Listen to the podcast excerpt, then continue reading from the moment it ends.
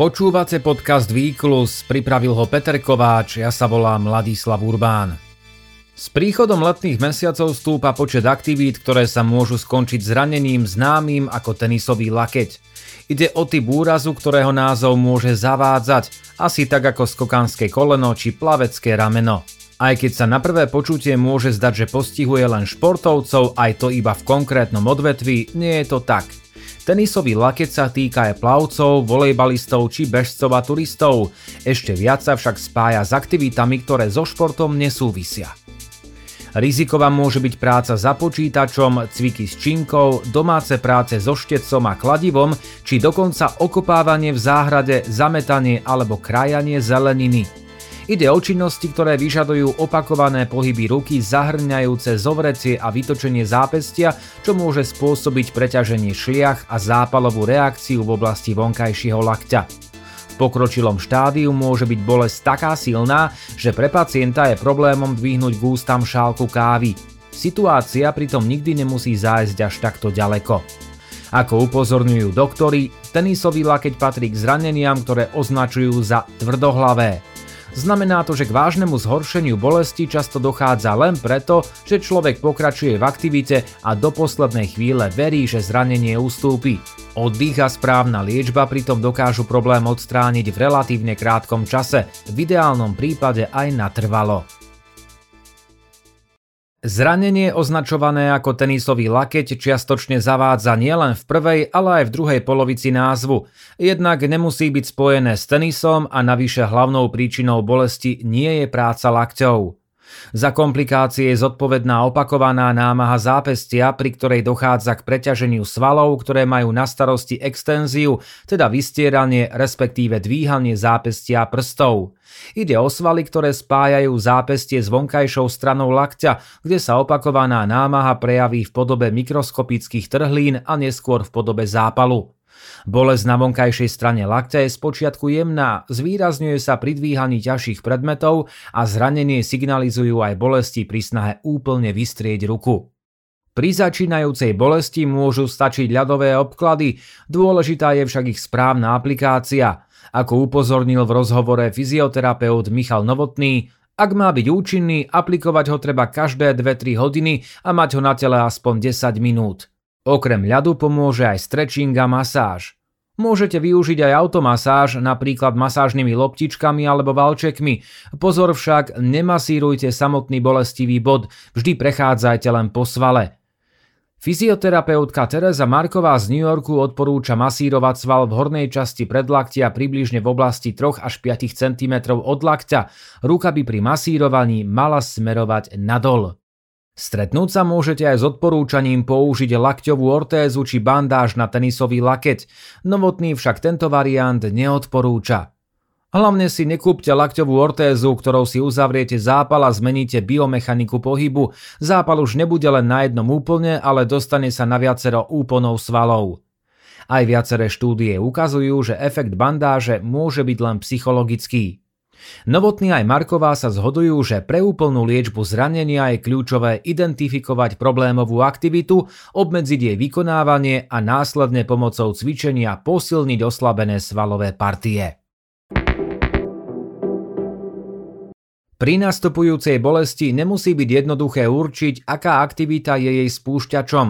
Dáta ukazujú, že až 50% tenistov sa počas roka stretne s tenisovým lakťom, zvyčajne však ide o rekreačných hráčov. Profesionáli majú rizikové svaly dostatočne posilnené a vykonávajú aj mnoho kompenzačných cvičení, aby zraneniu predchádzali. Hrozí im skôr tzv. golfový lakeť, ktorý boli na vnútornej strane lakťa. Tenisový lakeť tak postihne skôr bežného človeka ako špičkového hráča tenisu. Rizikovou skupinou sú ľudia starší ako 40 rokov. Problémom môže byť aj obezita či fajčenie a hlavne venovanie sa aktivite, ktorá si vyžaduje opakovaný pohyb ruky aspoň 2 hodiny denne. K takýmto činnostiam môže patriť aj dlhodobá práca s myšou za počítačom, dlhé hodiny strávené s telefónom v ruke či nárazovo zvýšené zapojenie sa do práce v dome a jeho okolí umývanie riadu, zametanie, šitie, maľovanie či okopávanie v záhrade. Okrem tenisu je pri športovaní zápeste namáhané napríklad aj na volejbale, pri práci s hokejkou, pri dvíhaní činiek či pri hode oštepom. Tenisový laket sa môže objaviť aj pri behu či chôdzi. Rizikom je napríklad dlhý beh v teréne, pri ktorom bežci využívajú paličky, prípadne aj beh s mobilom či s fľašou v ruke. V takýchto prípadoch sa zápestie dlhodobo namáha a svaly predlaktia sa preťažujú. Rovnaká komplikácia môže nastať aj pri turistike či pri chôdzi s paličkami Nordic Walkingu. Účinnou prevenciou je primeranosť pri práci aj pri športe. Každý sval má určitú výdrž a keď ju prevýšime, dochádza k zraneniu. Uvediem iný príklad. Maľovanie. Môj lakeť by možno vydržal vymaľovať jednu izbu, ale už nie celý byt. Lakeť maliara by možno vydržal celý byt, ale už nie celý panelák. Platí to pri maľovaní aj pri športe. Sval musí byť pripravený na danú dĺžku aktivity. Hovorí Novotný. Amatérským tenistom odporúča dať si vždy po zápase aspoň deň na regeneráciu, na oddych treba myslieť aj pri práci. Pomôcť môže aj prevencia. Ideálne je zakúpiť si antistresovú loptičku na stláčanie alebo gumený kruh na posilňovanie zápestia.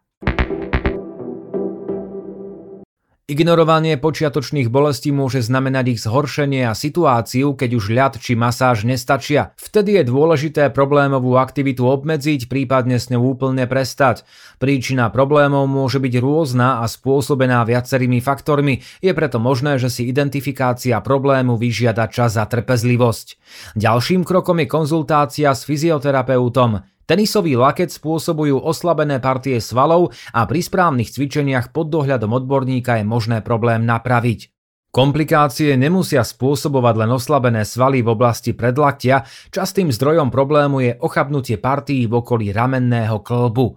Dobrou správou je, že aj zranenie s vážnymi bolestiami môže mať dobrý koniec. New York Times píše o prípade 45-ročnej Melanie Medenovej, ktorá rekreačne hrávala tenis a bolesti spojené s tenisovým lakťom sa zhoršili natoľko, že sa na ne v noci budila. Cez deň nebola schopná vziať si do ruky šálku kávy. Vyradenie tenisu želaný efekt neprinieslo. Ten sa dostavil až keď okrem neho vynechala aj obľúbené hádzanie loptičky psovi a zverila sa odborníkovi. Po pravidelných návštevách, ktoré trvali 6 týždňov, problém konečne zmizol a Melanie nemusela absolvovať operáciu. Ako dodáva New York Times, tenisový laket dokáže potrápiť, no trpezlivosť pri odpočinku a správna liečba znamenajú v 95% prípadov návrat k zdraviu. Pri primeranom a postupnom zaťažovaní je následne možný aj návrat k činnosti, ktorá problém spôsobila. A teraz správy týždňa. Kenská atlétka Faith Kipiegonová vylepšila na mítingu Diamantovej ligy vo Florencii svetový rekord behu na 1500 metrov na 3 minúty 49,11 sekundy. Prekonala tak čas etiópčanky Genzebe Dibabovej, ktorá v roku 2015 v Monaku dosiahla výkon 3 minúty 50,7 sekundy. Ján Volko obsadil 5. miesto v behu na 100 metrov na mítingu v Choržove. Pri svojom prvom medzinárodnom štarte v sezóne pod otvoreným nebom dosiahol čas 10.45. S výkonom nie som úplne spokojný, teraz však aspoň vieme, na čom musíme najviac popracovať. Zhodnotil svoje vystúpenie. 12. ročník večerného banskobistrického maratónu vyhral na Slovensku žijúci Ukrajinec Taras Ivaniuta časom 2 hodiny 31 minút a 1 sekunda, ktorý zopakoval svoje prvenstvo z roku 2021. Medzi ženami zvíťazila domáca Vladimíra Ilkaničová. Výťaz medzinárodného maratónu mieru v Košiciach z roku 2015 Samuel Kiplimo Kosgej z Kene zahynul pri dopravnej nehode nedaleko kenského mesta Nandi.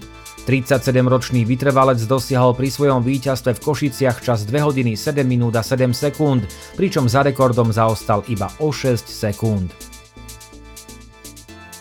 Americký šprinter Jim Hines zomrel vo veku 76 rokov. Bol prvým mužom, ktorý pokoril hranicu 10 sekúnd na 100 metrov, keď v Sakramente v roku 1968 zabehol čas 9,9 sekundy. Atletickú kariéru ukončil koncom roka 1968 a začal sa venovať americkému futbalu. V NFL nastúpil za Miami Dolphins a Kansas City Chiefs. A na záver tu máme aj výkon týždňa. Holandianka Sifan Hassanová, ktorá v apríli pri maratónskom debute nečakane vyhrala londýnsky maratón, sa v sobotu a v nedeľu vrátila k pretekom na dráhe. V sobotu večer vyhrala beh na 10 000 metrov vo svetovom výkone roka 29 minút 37,8 sekundy a už o 20 hodín neskôr v kvalitnej konkurencii vyhrala beh na 1500 metrov za 3 minúty 58,12 sekundy. Počuli ste podcast Výklus. Do počutia.